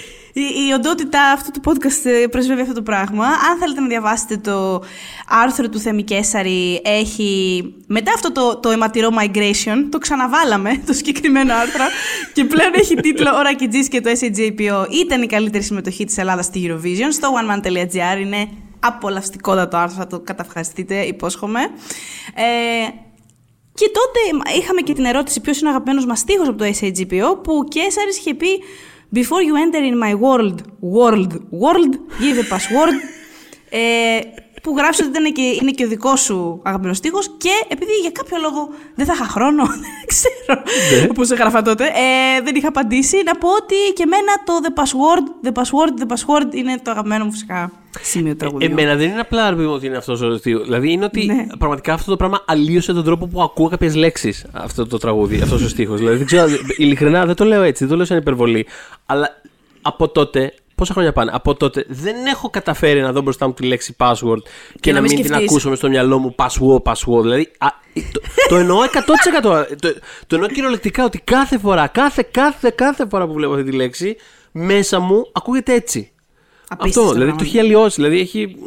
Μιλώντας για lasting legacy, δηλαδή τώρα, καταλαβαίνεις. Πολύ σωστά. θέλω να πω, συγγνώμη τώρα, επειδή θα σκολάρω Ω. κιόλας ε, παράλληλα, ε, ε, ότι στην ερώτηση για το αν αδικήθηκε, ήταν μπροστά από την εποχή του κτλ. κτλ θέλω να μνημονεύσω την απάντηση και του Γιώργου Μιλωνά, ο οποίος είχε απαντήσει ένα, ένα, λίγες λέξεις όταν εμείς χτίζαμε την Ακρόπολη. Θεέ μου. λοιπόν, αυτό. αυτό είχα να πω. Συστρώγατε βελανίδια. Λοιπόν. Ε, Ε, Ωραία ερώτηση επόμενη. Αν η Eurovision έπρεπε να διεξαχθεί για μια χρονιά εκτός Ευρώπης, σε ποια, χρονιά, σε ποια συγγνώμη, χώρα θα τη διοργανώνατε και έχει ενδιαφέρον η δική σου απάντηση. Η δική γιατί μου; έκτοτε. Ναι, ναι, ναι, Γιατί έκτοτε η δική σου επιθυμία έχει πραγματοποιηθεί με έναν τρόπο. Όντως, ούτε που το θυμόμουν. Μπράβο. Οπότε έχει μια... τώρα θέλω να δω. Ο Θοδωρής λοιπόν, Λοιπόν, είχε απαντήσει. Έχω απαντήσει το εξής: Ότι ας συζητηθεί στην Αμερική. Εντάξει, γιατί η, η, πώς το λένε, η δικαιολογία είναι ότι αυτό θα πάθανε ομαδικά κεφαλικά. Δηλαδή, ε, γιατί είναι αυτό ρε παιδί μου, ότι ειδικά τώρα με τα social, πραγματικά όταν. όταν εντάξει, τώρα νιώθω ότι έχει αρχίσει και είναι ένα πιο, πιο κατανοητό πράγμα πλέον τα τελευταία χρόνια. Δηλαδή, κάπως, Τα τελευταία λίγα, ε. τα τελευταία λίγα χρόνια, πολύ λίγα, υπάρχει πλέον ένα awareness ότι στην Ευρώπη κάνουν αυτό το περίεργο πράγμα. Αλλά όταν, ε, όταν εκείνο το διάστημα, ας πούμε, όταν άρχισαν λίγο με τα social να παίρνουν χαμπάρι ότι δεν είναι απλά, ρε παιδί μου, δεν είναι απλά ότι μαζεύονται και τραγουδάνε, ότι αυτό είναι ένα ολόκληρο φαινόμενο και ότι κάθε χρόνο, μία φορά το χρόνο, ε, κάθε ευρωπαϊκή χώρα στέλνει κάτι περίεργους τύπους και τραγουδάνε και έχει. Και είναι κάτι. ε, Έχει τους συμβολισμούς του, Ναι, έχει, έχει- έχει, έχει πολιτικές, κάποια πράγματα πολιτικούς δικά του, ρε παιδί μου. συμβολισμούς, έχουν κάτι χορευτικά, ε, έχουν kits, έχουν μπαλάντες, έχουν. Δηλαδή, και είναι ε, ε, ε, φώτα, χρώματα. Ε, μ, άλλοι, είναι, άλλοι κατεβαίνουν σατυρικά, άλλοι κατεβαίνουν με εντελώς ε, ε, ειλικρινή τρόπο. Δηλαδή, και πραγματικά το βλέπεις αυτό το πράγμα και πραγματικά. Δηλαδή, α- άμα βγεις από το context του ότι θεωρούμε δεδομένη τη Eurovision μεγαλώνοντας και προσπαθείς να τα εξηγήσεις κάποιον από την αρχή, δεν βγάζει κανένα νόημα αυτό το πράγμα ότι υπάρχει και ότι συμβαίνει. Οπότε το σκεπτικό ήταν αυτό. Θα ήθελα πάρα πολύ να το δω να συμβαίνει στην Αμερική και πράγματι με κάποιο τρόπο. τέλος πάντων, Συνέβη. Δηλαδή, υπήρξε ένα spin-off πέρσι, το American Song Contest, το οποίο παρουσίασε μάλιστα η λατρεμένη μου Kelly Clarkson με το Snoop Έτσι. Dogg, ε, όπου κάθε πολιτεία των ΗΠΑ έστελνε ένα τραγούδι, ε, και το οποίο κέρδισε ένα K-pop από τη Μασαχουσέτη. κάτι- δηλαδή, ε, ε, συ- τέλος πάντων, συνέβη κάτι ταιριαστά σχιζοφρενικό, εν πάση περιπτώσει, κάτι που αξίζει ε, σε ένα spin-off της Eurovision, ε, έστω και αμερικάνικο. ε, μ, Θέλω να πω Και, πάντως ότι νομίζω ότι αυτό το. Πώς να σου πω.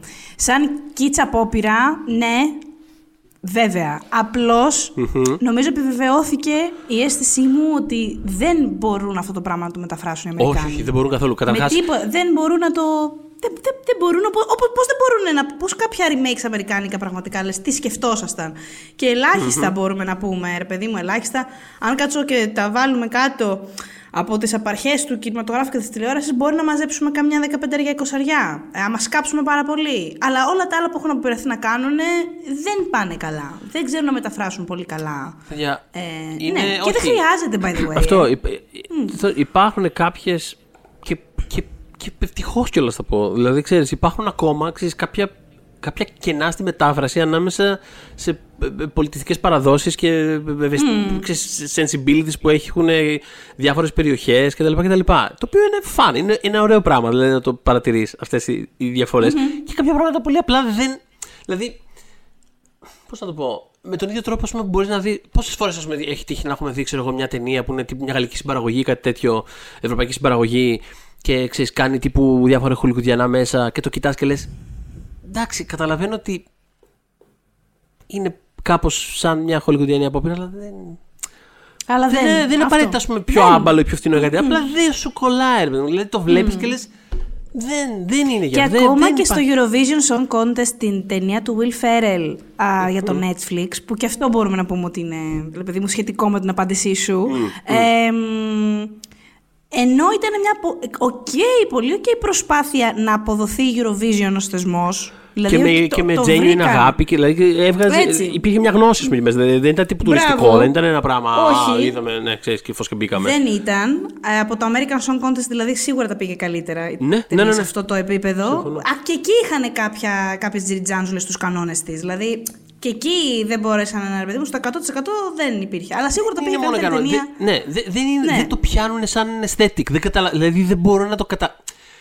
Είναι δύσκολο να παράγεις κάτι που δεν καταλαβαίνεις σε ένα πολύ βαθύ. Δηλαδή, δεν, δεν έχεις, όταν το κάνεις, δεν καταλαβαίνεις τι είναι και γιατί το κάνεις. Πώς να το πω. Είναι, είναι, είναι ένα δύσκολο πράγμα. Συμβαίνει, ξέρεις, δεν είναι. Οπότε ναι, ισχύει. Είναι ένα, είναι ένα unique πράγμα. Και πάμε σε μία αγαπημένη μου ερώτηση. Γιατί, δεν, γιατί απλά θυμάμαι όταν διάβαζα τη δική σου απάντηση ότι είχα κουφαθεί. Γιατί είχαμε μια ταύτιση που ειλικρινά με το Χριστό δεν την περίμενα.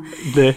Η, απάντηση, η ερώτηση είναι: Ποιο είναι το αγαπημένο σας τραγούδι που δεν κέρδισε; Ναι. Η αρχική μου απάντηση, ντα- στο, στο νούμερο ένα μας δεν ταιριάζουμε, αλλά το ο runner up είναι αδιανόητο ότι το θυμόσαν το τραγούδι. Λοιπόν, Ναι. εγώ λέω ότι η, το αγαπημένο μου τραγούδι που εκεί δεν κέρδισε είναι το τορνερό. Είχε απέναντι βέβαια τους Λόρντι, οπότε καταλαβαίνω απόλυτα, δεν έχω κακία, δεν κρατάω. Αλλά τότε έγραφα για κατάφορη αδικία, δεν το πιστεύω πια. Εντάξει, έχω μαλακώσει, έχω μελώσει. Αλλά το τορνερό το θεωρώ υπέρτατη κομματάρα. Πραγματικά το ακούω κάθε χρόνο ή όπου παίξει με πολύ μεγάλη μου ευχαρίστηση. Το χορεύω το ίδιο, τορνερό, τορνερό κλπ. κλπ. Ναι, ναι, ναι.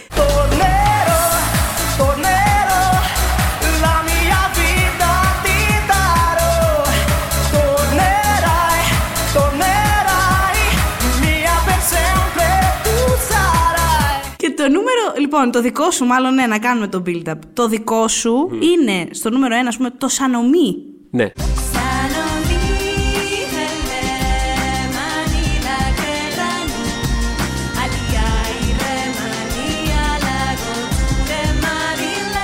Σανομή, αυτό, από το Δεν ξέρω, Βέλγιο. Είναι πραγματικά είναι από τη Βελγιάρα, έχω να πω. Που, Α. ε, τότε έγραφα ότι είναι η κρυφά καλύτερη χώρα του κόσμου. Λοιπόν, ε, που πραγματικά στείλανε ένα κομμάτι τζίμπερις. Ωραία. Στείλανε ένα κομμάτι που τίποτα δεν σημαίνει τίποτα. Εκτός από αυτό που Έτσι. νιώθεις. Που εν τέλει αυτό Ναι. σημαίνει τα πάντα. Ε, και έχασε για δύο πόντους από τη Σερτάμπ. Και στην τρίτη θέση, την ίδια χρονιά, Απίστευτο. ένα πόντο ακόμα πίσω ήταν η Τατού. Ναι. Το οποίο είναι κυριολεκτικά Αδιανόητο, και ακόμα αδιανόητο. το καλύτερο βάθρο Eurovision όλων των εποχών αυτό το 1-2-3. Δηλαδή πραγματικά δεν, πε- δε- δε- ό,τι και να κέρδιζα από αυτά, εγώ θα ήμουν fine. Ε, Έτσι. Σωστό, σωστό. Αλλά πώς μου την έσκασες, γιατί εμένα το νούμερο 2 μου μετά το τορνερό είναι το Ντιμέ. Ναι. Εντάξει. Της Μπεθ. Ναι. Ισπανία, 2003. Ναι.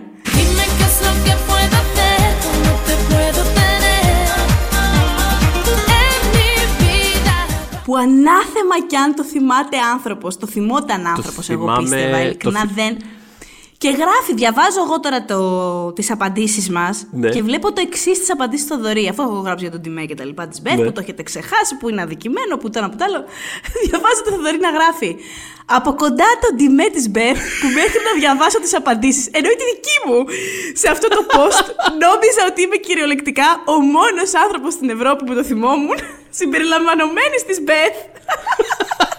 Που πράγμα, παιδιά, είχα κουφάθει όταν, το, είχα- όταν είχαμε αυτή τη, τη σύμπνοια εκεί. Δεν το πίστευα, αλλά κάπως έτσι βγάζει και νόημα ότι κάνουμε μαζί αυτό το podcast. Ναι, όχι. Πραγματικά είναι ένα Δηλαδή, τραγούδι το οποίο. πραγματικά. Ρε, και πριν από λίγο τώρα που ετοιμαζόμουν, να ξέρεις, λίγο ήμουν, έφτιαχνα ένα καφέ λίγο πριν ξεκινήσουμε να γράφουμε κτλ. Και, τα λοιπά, και ξέρεις, έφερα στο μυαλό μου διάφορα έτσι, παλιά Eurovisionικά κτλ. Πάλι σκεφτόμουν, Α, ποια κάνει εκείνη η Μπεθ. Δηλαδή, κάπου- είναι, ένα- είναι απλά ένα τραγούδι το οποίο με ένα περίεργο τρόπο έχει κολλήσει στο μυαλό μου. Δεν έχει κάτι το ιδιαίτερο. Είναι απλά ένα cute τραγούδι. Ναι, αλλά δεν είναι, πολύ ευχάριστο και πολύ. τόσο ευχάριστο. ήχος- είναι και ήχος 2003 πάρα πολύ. Ναι. Δηλαδή, αν Είχα θυμάστε περάσει πώ τόσο ήταν. όμορφα εκείνο το τρίλεπτο. Δηλαδή από εκείνα τα τρίλεπτα που απλά περνάς όμορφα. Πάρα πολύ Μμ. όμορφα. Το Συμφωνώ θυμάμαι, το απόλυτα. θυμάμαι πάρα πολύ ακόμα, ναι. Και φυσικά έχεις κάνει και μια πολύ ωραία αναφορά στο Doom Tech Tech της Χαντισέ. Που έχω Το λατρεύω. άποψη για το Το γιατί λατρεύω. δεν ε, βγήκε πρώτο. Δεν βγήκε πρώτο. Ενώ για χίλιους λόγους δεν βγαίνει κάτι πρώτο. Αλλά ρε παιδί μου, επειδή είχε ακολουθήσει τη Sertab, που είχε Μμμ. κάνει αυτό το. Εντάξει, Ναι, η ναι, ναι, Sertab ναι. είναι iconic shift στη Eurovision, γιατί έφερε το τσιφτετέλι και ξαφνικά όλοι στέλναμε τσιφτετέλι, ας πούμε. Είναι από τα Ναι. δύο-τρία πράγματα που πραγματικά έκαναν το στο θεσμό τη Sertab το Ναι, κομμάτι. 100%. Δηλαδή μετά γύρισε Εντελώς. ξαφνικά σε πάρα πολύ ethnic. Ε, η- ενώ υπήρχε μια τάση, ξέρεις, λίγο αυτό το, αυτό το, πώς το λένε, πρώιμες μέρες του, της Ευρωπαϊκής Ένωσης, ε, α, να μοιάζουμε όλοι και όλοι αγγλικά και ξαφνικά Μπράβο. σκάει αυτή και είναι σε φάση, καλά, είχε αγγλικά, ενώ, α- αλλά θέλω να πω ότι σαν τάση, γιατί σήμερα mm. το βλέπεις πάρα πολύ αυτό το πράγμα. Έχει πάει πλέον σε άλλη φάση. Που τύπου δεν νοιάζει. Ο καθένας θέλει ό,τι θέλει. Δεν ε, ξέρεις. Η Σερτά βοήθησε πάρα πολύ σε αυτό το πράγμα. Το, το πόσο Υπάρχει ethnic στροφή έγινε. Eurovision προ Sertab Ναι, και 100%. Eurovision μετά Sertab. Ε, και να πούμε και, με συγχωρείτε, Ναστάζια Καπέλα, πολύ τιμή αναφορά στο Die For You, Μμμ. δικό της αγαπημένο που δεν κέρδισε και το Never Never Let You Go του Dima Bilan. Δεν θα το θυμάστε ενδεχομένως στο εκείνο το πρώτο μας επεισόδιο για, το, για τη Eurovision πόσο πολύ είχα εκνευριστεί με αυτόν τον τύπο. Ε, και έτσι απλά μου την έδινε αυτή η φάση Ναι. που η old school λιά του και δεν μπορούσε καθόλου. Οπότε όταν είχε κερδίσει η χώρα του και είχε κάνει την παρουσίαση στη δικιά του χώρα, Μμμ. ε, μ, θυμάμαι πόσο πολύ είχα καταχαρεί, έτσι μνησίκακα, όταν είχε την ώρα που πήγαινε να κάνει. Είχε ένα εφέ αυτός τώρα, είχε ένα stunt όπου περνάει μέσα από κάτι γυαλιά, έπρεπε να περάσει μέσα από κάτι γυαλιά. Αχ, ναι. ε, να σπάνε τα γυαλιά και αυτός τα περνάει από μέσα. Αυτού λοιπόν του πιάνεται το σακάκι στα καλώδια που τον κρατάχανε και τρέχανε οι χορεύτες να του βγάλουν να τον, να τον αποσυνδέσουν, αλλά αυτό δεν αποσυνδεόταν. Και χάσαμε να πούμε 20-30 δευτερόλεπτα το τραγουδί αυτός να παλεύει, να τραγουδάει Believe και δώστε να τραβάνε τα, τα ζακάκια. Ε, φανταστική στιγμή, αναζητήστε τη στο YouTube, είναι φανταστική. λοιπόν, όπως ήταν πολύ φανταστική και η επόμενη ερώτηση που έλεγε, αν διοργανώνατε πολύμερο φεστιβάλ, και μία μέρα ήταν απο- αφιερωμένη αποκλειστικά σε acts από την Eurovision. Ποιους θα κλείνατε; Εγώ έχω πολύ μεγάλο ρόστερ. Ναι. Έχω πολύ μεγάλο ρόστερ. Πες εσύ το δικό σου που είναι λίγο πιο μαζεμένο. Λοιπόν, εγώ είχα γράψει headliner η Ρουσλάνα με, με Έλενα Σερτάμπ και Χαντισέ και Μμμ. βέβαια Σερντούτσκα εκείνη τη Πολύ μέρα. δυνατό. Έτσι, το ποιοτικό νταούλι όπως γράφω όλο αυτό. ε, θα έχουμε σίγουρα Λωρίν ε, που θα είναι το act που θα παίρνει ας πούμε, το main stage μετά το headliner για να χοροπηδάμε ε, κτλ. κτλ. Μμμ. Ε, ναι, κάπως έτσι εγώ. Ναι, ένα συμβατικό πράγμα. Αλλά ε, ε, εκεί κλείνω πάρα πολύ στο, σε αυτό το, το, το, το, το βαρύ έθνικ ας πούμε, που, που έπιασε η Eurovision εκείνο το διάστημα. Μμ. Εκεί κλείνω πάρα λοιπόν, πολύ. εγώ έχω. Το άνοιγμα, το άνοιγμα θα ήταν ε, απλά η We are the winners of Eurovision, έτσι απλά για να τους φύγει λίγο. γιατί ο καημός τους έμεινε. Όχι για κανένα λόγο, δεν μ' άρεσε δείτε αυτό το τραγούδι. Ε, Ναι. Βέρκα Ζερντούσκα είχα κι εγώ.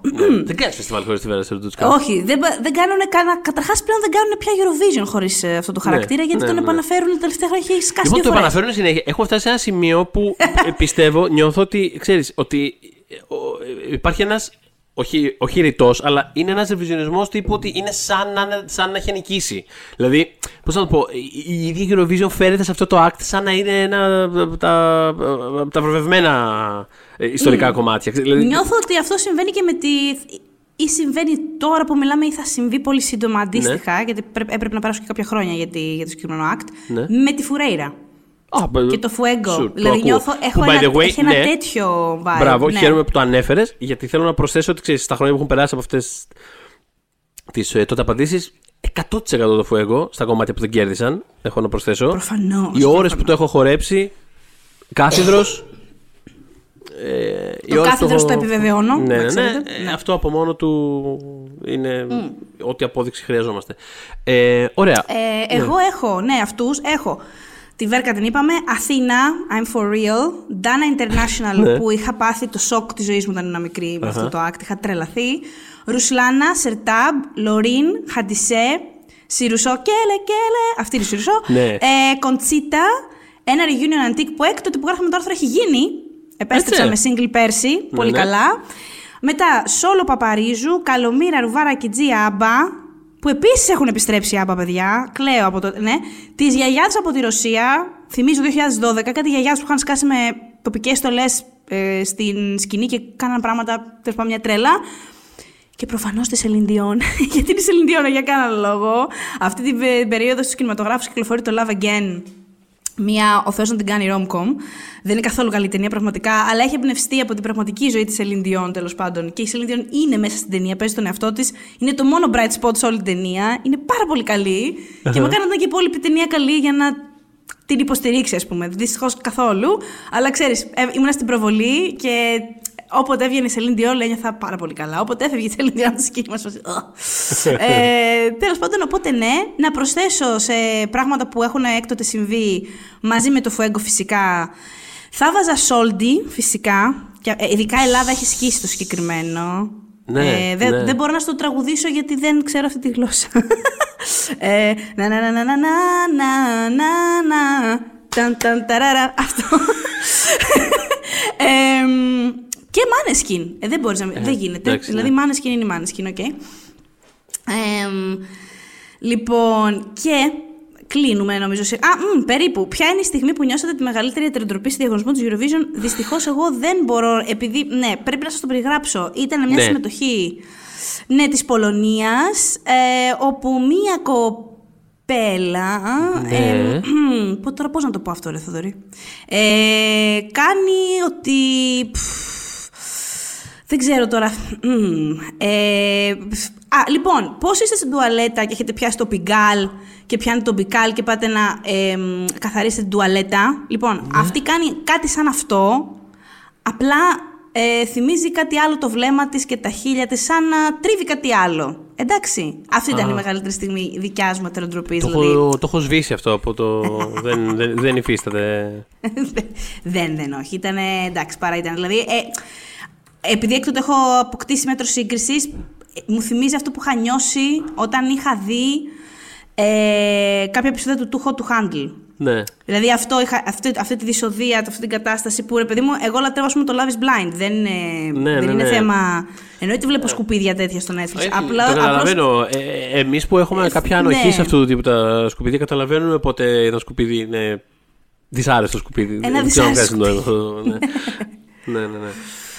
Εμ, εσύ δεν την είχες απαντήσει, ε. Είναι, ε, κοίτα να Όχι, δεις. εγώ είχα βάλει, εγώ είχα βάλει, θα σου πω, εγώ είχα βάλει το, τους ε, Winners of Eurovision, το οποίο εντάξει είναι λίγο άδικο υποθέτω, αλλά ξέρεις, είναι από αυτά τα πράγματα που λίγο, ξέρεις, τότε, τότε μ' άρεσε που το είχα δει, αλλά Αχα. κάπως μεγαλώνοντας είμαι σε φάση, τώρα, άμα είναι τώρα με αυτό το υφάκι τώρα να ερχόμαστε εδώ πέρα που περνάμε ωραία τώρα και δηλαδή τόση ηρωνία, εντάξει, δηλαδή, Συμφωνώ. ξέρεις, κάπως, κατάλαβες, είμαι λίγο, ε, ε, ξέρεις, θέλω κάτι λίγο earnest κάπως, δεν ξέρω αν βγάζει Ναι, νόημα ναι, αυτό. ναι. Απόλυτα συμφωνώ. Απόλυτα, απόλυτα. Δεν πάει πιο απόλυτα. Εμ, Όπως είχε πει και ο Γιάννης Τσαχανίδη στην απάντησή του σε αυτή την, ε, την ερώτηση, άμα ντρεπόμαστε βλέποντας το Eurovision, τότε τι κάνουμε, ξέρεις. συμφωνώ. δε- Δεν δεν γίνεται δηλαδή. Ε, συμφωνώ. Πας, ή πας αυτό θες κάτι πολύ earnest. Ε. Ή θα πας με ένα πολύ, πραγματικά καλό τραγούδι, ή άμα είσαι με ένα μέτριο που κάπως ξέρεις ότι είναι μέτριο, στρίξε το κάπως αλλιώς. Δηλαδή αυτό. Ναι, και θέλω να πω ότι ε, το, τα πιο φαν, ξέρεις, λίγο σατυρικά ή λίγο, ξέρεις, ξυπνακίστηκα κτλ. Υπάρχει full θέση για αυτά τα πράγματα, by the way. Γιατί, ας πούμε, πέρσι, για παράδειγμα, ένα από τα αγαπημένα μου κομμάτια του τελευταίου χρόνου της Eurovision ήταν η, η Νορβηγή με την μπανάνα. Ε, Wolf, ε, the Wolf Banana. Ναι. Πολύ καλά. Το οποίο το Ναι, λατρεύω. ναι. Είναι φανταστικό κομμάτι, ρε παιδί μου, και έχει προφανώς άπειρα κλεισίματα ματιό κτλ. Αλλά ξέρεις, είναι ένα, είναι ένα legit πράγμα. Πώς να το πω, στέκεται αυτό το πράγμα από μόνο του κάπως. Κατάλαβες, θα σου πω. Δεν, δεν, είναι απλά, Βεβαίως. δεν είναι απλά τύπου. Ήρθαμε για να σα πούμε. Πόσο cringe είστε. Πόσο, ε, ναι, και πόσο εξυπνά. Ναι. Ναι, ναι, μωρέ, συμφωνώ απόλυτα. Λοιπόν, τέλος και πάντων. Πιο ελληνικό. Εξακολου... Λοιπόν, όχι απλά I stand by it, είμαι Μμμ. σίγουρη. Λοιπόν, ποιο ελληνικό τραγούδι που διαγωνίστηκε πιστεύετε ότι θα λέγατε καλύτερα από αυτόν που το είπε on stage. Θα παραπέμψω στο Μία κρυφή ευαισθησία της Διονυσίας Καρόκη το 1998. Εγώ έβλεπα Eurovision από πάντα, όχι με τα αντίκ εποχή. Θυμάμαι την ετεροτροπή καλή ώρα που λέγαμε να το βλέπω αυτό το πράγμα, να μην μπορώ. Δηλαδή, είμαι σίγουρη ότι αυτό το τραγούδι μπορώ να το πω α, καλύτερα από αυτήν, ακόμα και αν με κοιτάνε μάτια εκατομμύρια Ευρωπαίων. Είμαι σίγουρη ότι αυτό μπορώ να το πω καλύτερα από ό,τι το είπε. Και είχαμε από τότε, είχαμε από τότε να στείλουμε άνθρωπο στη σκηνή που να ζορίζεται τόσο πολύ. Θα το αφήσω εκεί. Ένα ζόρι. Ε, εντάξει. Εμ, για πες εσύ. Ε, όχι, εγώ δεν είχα απάντηση στην πραγματικότητα. Είναι ένα κομμάτι το οποίο δεν έχω ιδέα τι είναι. Είναι το Rise Up, τον Freaky Fortune featuring Risky Kid, το οποίο, το, οποίο, το οποίο έλεγα τότε δεν θυμάμαι καν ποιο είναι, αλλά πιστεύω θα το έλεγα καλύτερα από τους Freaky Fortune, γιατί φυσικά αυτό είναι κάτι που δεν υπάρχει. ε, Θα το έλεγες αγάπη μου καλύτερα. Και Ναι. εγώ το πιστεύω. Και εγώ το πιστεύω αυτό. γενικά Ε, υπήρχε, υπήρχε ένα κενό με τον που είχα χάσει λίγο επαφή με το θεσμό. Αλλά από την άλλη πιστεύω ότι είναι πολλά κομμάτια που έχουμε στείλει κατά καιρούς τα οποία ούτως ή άλλως παρότι τα έχω, τα έχω βιώσει, δεν τα Μμ. θυμάμαι. Μμμ. Συμβαίνει αυτό αρκετά συχνά. Κρίμα. Εντάξει.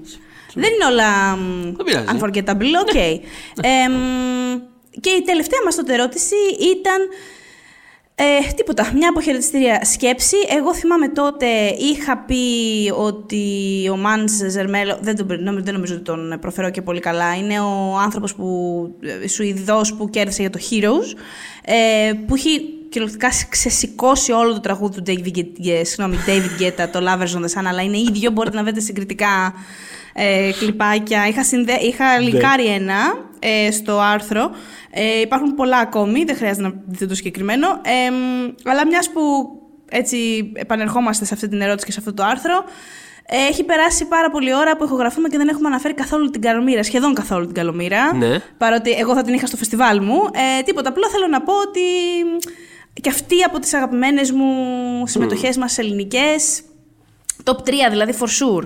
Ναι. Ε, το Καλομυράκι και το My Secret Combination με αυτό το απίστευτο χορευτικό breakdown. Ναι, το ναι, οποίο ναι. ήταν Αυτό, τέλειο αυτό, και αυτό, μπράβο αυτό είναι της. classic, classic στιγμή και μπράβο. Ε, ε, πάμε τη λιστούλα για να το μαζεύουμε. Σιγά σιγά. Πάμε, βεβαίως. Έχαμε Λοιπόν. τότε, παιδιά, ψηφίσει μία δωδεκα. Αλλά όχι μόνο εμείς, και ούτε καν μόνο αυτοί οι άνθρωποι που τότε είχαμε γράψει εκείνο το άρθρο. Είχε ψηφίσει κάμποσο κόσμος να βγάλουμε τα 12 αγαπημένα μας τραγούδια της Eurovision Ε, overall. Νικητές, αν θυμάμαι. Ήτανε, ήτανε, Νικητές. οι- ναι, οι Μμμ. ranking τους νικητές είχαμε κάνει. Ωραία. Θες να το πάμε ένα-ένα. Ναι, αμέ. Ωραία. Από τη θέση 12. Hard Θα- rock. Θα την πω εγώ τη 12. Hallelujah. Θα την πω εγώ τη 12. Α, Το την 12 είπε. είχε βγει το hard. Ναι, γιατί έχω το κομμάτι μου που κάνω. Είναι το Hard Rock Hallelujah τον ε, Lordi, είχε βγει τότε. Ε, στο οποίο το σχόλιο που είχα κάνει ε, ήταν ότι, ότι η Lordi, ρε παιδί μου, είναι ο κολλημένος τύπος στο πάρτι που ενώ παίζει Britney και Rihanna επιμένει να ζητάει Iron Maiden. αλλά, αλλά είναι αυτό ρε παιδί μου, ότι το θέμα είναι αυτό να το σκεφτείς, ότι αν σε ένα πάρτι ανάμεσα σε 30 pop κομμάτια έπαιζε ένα τον Iron Maiden, θα περνάγαμε τρομερά εκείνη τη στιγμή. Και αυτό Ισχύει. ακριβώς εξηγεί γιατί είναι Ισχύει. τόσο αξέχαστη ε, αυτή η στιγμή του κομματιού αυτού. Πάρα πολύ σωστό. Στο νούμερο 11, Diva. Μμμ. Το αναφέραμε ήδη. Ε, έχω βρεθεί σε πάρτι που να παίξει ευνίδια τον Diva και να πέσει το μαγαζί. ε, οπότε, sure. Πάμε στο νούμερο 10. Λοιπόν, στο 10 είχαμε το. είχε βγει το Rise Like a Phoenix. Μμμ. Ε, για το οποίο θέλω να πω ότι ο Γιάννης Αχανίδης είχε κάνει το σχόλιο ότι είναι το καλύτερο James Bond theme song ever. Είμα... Πάρα πάρα πολύ. Έχει Sim, πάρα πόσο πολύ έγκυρο, δίκιο. πάρα είναι πολύ πάρα έγκυρο, πολύ ναι. σωστό. Πάρα πολύ σωστό. Ε, στο νούμερο 9, αχ και χαίρομαι που θα πεις εσύ το 8, γιατί ξέρω ότι έχεις feelings. Ε, το νούμε- στο νούμερο 9 έχουμε προσωπικό αγαπημένο μου κιόλας το Hold Me Now του Johnny Logan. Δεν το πιστεύω ότι είχε κερδίσει. Ξέρω ότι καταλαβαίνω ότι είχε κερδίσει δύο φορές, αλλά το άλλο ήταν ένα αδιάφορο τραγούδι. Το Hold Me Now είναι ένα έπος που στα ελληνικά ραδιόφωνα ακόμα επικρατεί. Οπότε. Ήταν, αυτό, ξέρεις, για πολλά Hold χρόνια Me ήταν αυτό το Now. ότι, ξέρεις, ε, όταν λέγαμε για Eurovision ότι είναι κομμάτια που δεν ακούει μετά ποτέ κανένας κτλ. Ξέρεις, υπήρχαν πάντα τα δύο-τρία στάνταρ παραδείγματα, ας πούμε, και ήταν πάντα. Α, το- και- ή, ή ξέρω εγώ, ξέρεις, υπήρχε το ότι δεν είναι σοβαρή μουσική, ρε παιδί μου. Ήταν, δηλαδή, Ναι. πάντα θυμάμαι γονείς που ήταν σε φάση. Εντάξει, ναι, αλλά ο Τζονι Λόγκαν. Πολύ, ωραίο, Έτσι πολύ ακριβώς. ωραίο Που κομμάτι. βέβαια, μιλώντας τώρα, πώς να σου πω, αν θες να κερδίσεις με Power Ballad, ας είναι σαν του John Logan. Είναι πολύ δυνατό τραγούδι το συγκεκριμένο. Ε, για πάμε για το. Για πάμε για το Το επόμενο. 8 είχε βγει το Fairy Tale, το οποίο όπως έγραφε τότε η Έρικα Ρούσο ότι μπορεί να ήθελα να του δώσω μπουνιά στα μούτρα, αλλά η μουσική του ήταν άτιμα καλή για να μην τον έχω στη λίστα. το οποίο I echo this uh, sentiment, γιατί πραγματικά όταν είχε βγει, όταν είχε εκείνη τη χρονιά. Δεν το άντεχα, δεν το, το μισούσα, δηλαδή δεν ήθελα να το βλέπω, να το ακούω. Το δεν- έχουμε δεν- ξανασυζητήσει αυτό, ναι. Δεν μπορούσα να τον βλέπω τον τύπο. Να τον ακούω τίποτα, τίποτα. Αλλά, you know what, ε, Οκ. αναγνωρίζω, όχι, λάθος. Είμαι σε φάση, ναι. You know what, Ή- ήταν καλή στιγμή. Ήταν καλή στιγμή και μπράβο. Και το παίρνω πίσω. Και αν Ε, είπαμε μια κουβέντα παραπάνω, Δεν πειράζει. καλή ναι. καρδιά. Λοιπόν, ε, χαίρομαι που μου πετυχαίνει εμένα το 7. Ε, είναι το Satellite της λενα που άρεσε πάρα πολύ στο Θοδωρή. Ο οποίος Θοδωρής είχε γράψει τότε, νομίζω το μόνο κομμάτι από τη μετάμπα εποχή του διαγωνισμού που μπορείς να ακούσεις κανονικά σαν άνθρωπος, χωρίς να είσαι νομικά υποχρεωμένος να αρχίσεις μετά αμέσως αμέσως μετά συγγνώμη, να συζητάς για το Eurovision. Λοιπόν, όχι, το μισό. Είναι από τα χειρότερά μου, από τους χειρότερους μου νικητές. Θεωρώ ότι είναι elevator music. Ποτέ μου δεν το κατάλαβα. Το μόνο που θα της δώσω είναι ότι είχε προηγηθεί από όλες όσες ακολούθησαν τύπου Ellie Goulding που τραγουδούσαν με αυτόν τον τρόπο. Αυτό το. Αν, αν πληκτρολογήσετε. Εμένα μου το αρέσουν meme- όλες αυτές. ε, μα και εμένα, όχι αυτή. λοιπόν, αν πληκτρολογήσετε meme ε, μπανάνης αβοκάντης, θα καταλάβετε ακριβώς τι πράγμα εννοώ. Είναι καλλιτέχνες που μιλάνε μπανάνης αβοκάντης, έτσι μόνο. Welcome to my kitchen. We have bananas and avocado. λοιπόν, και δεν ανέχομαι το satellite, ωραία. Πάμε στο Ωραία, νούμερο λοιπόν, 6 που τέλεια. επίσης σου ταιριάζει πάρα πολύ. Πάμε στο 6 λοιπόν, το οποίο είναι. Δεν θυμάμαι, μπορεί και να το είχα βάλει πρώτο. Ε, Το λατρεύω αυτό το κομμάτι, είναι το Μολιτβά. Molitva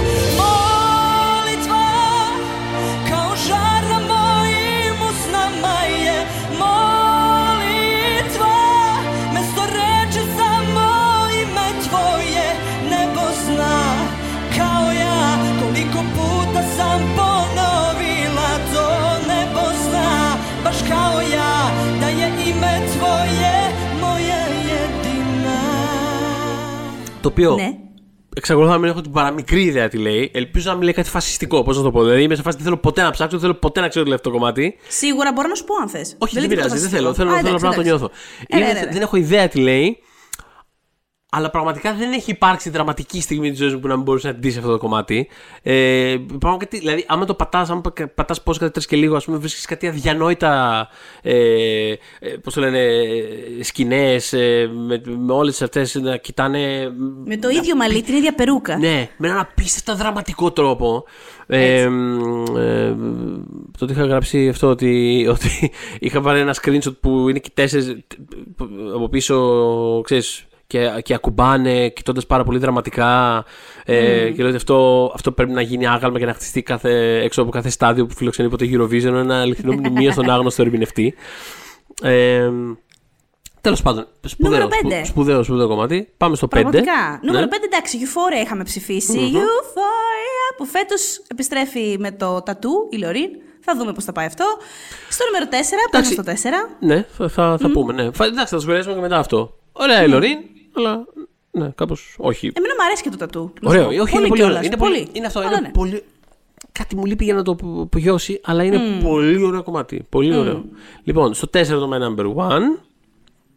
Ε, τι να πούμε, εντάξει. Εντάξει. Στο νούμερο 3, και θέλω να το τονίσω εδώ, έχουμε, λοιπόν, every- έχουμε το Every Way That I Can της Erta Berener. Δεν θέλω ποτέ να το ακούσετε ηχογραφημένο κανονικά από το Spotify. Θα το βάζετε μόνο από το YouTube για Ναι. να βιώνετε κάθε φορά το μπάσιμο, την μπούκα της που κάνει στην αρχή που δεν κάνει τίποτα. Λέει απλά «Χα!» και γίνεται αυτό το. Ακούγεται το στάδιο όλο. «Ουα!» Σαν να έχω. Δεν ξέρω ποιος έχει βγει. στη σκηνή Ρε, εκείνη την πραγματικά ώρα, το ο σκέφτομαι Bono. πάντα και ανατριχιάζω πραγματικά. Δηλαδή, μετά το πρώτο ρεφρέν που κάνει αυτό που είπες τώρα, πραγματικά ακούς, το ακούς το πλήθος. Σε, Να έχει τρελαθεί. Σε έξαλλη κατάσταση. Σε συλλογικό οργασμό θα πω. Πραγματικά δηλαδή το, το, το ακούς στα αυτιά σου αυτό το πράγμα. Δηλαδή νιώθεις να έρχεται μια χλαπαταγή ήχου συλλογικού. δηλαδή ήταν όλη σε φάση.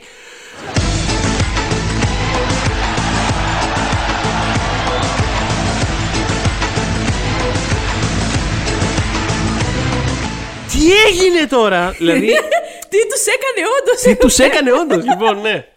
Για πάμε στο τι να νούμερο 2, που είναι πολύ ωραία. Ε, τότε θυμάμαι που ψηφίζαμε, δεν του το είχα να πάει στο νούμερο 2 και πολύ κακός. Γιατί αν δεν ήταν αυτός στο νούμερο 2, ποιο θα ήταν. Ε, ναι, Για ρε, πες. εσύ. Λοιπόν, στο νούμερο 2 ήταν το, το Waterloo. Να μικρή το- δεν ήξερα, συγγνώμη. Ναι, ρε παιδί μου, ναι, Waterloo, που ναι, εγώ έχω γράψει η Άμπα, ο Μαξ Μάρτιν και ο Σλάταν Μπρέμοβιτ. Ένα κοινικό για όνομα έτσι του Θεού. tribute Ε, βέβαια. στις μεγάλες.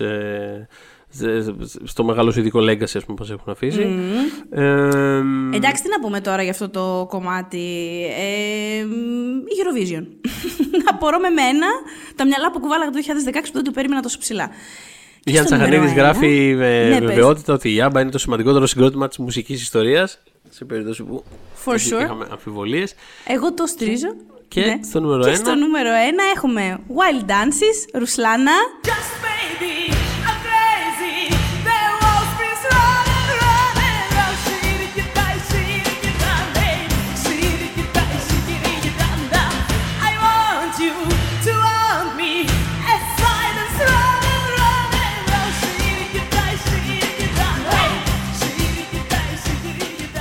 Έγραφα τότε το Wild Dances έκανε τα πάντα. Κόρνες, φωτιές, ιαχές.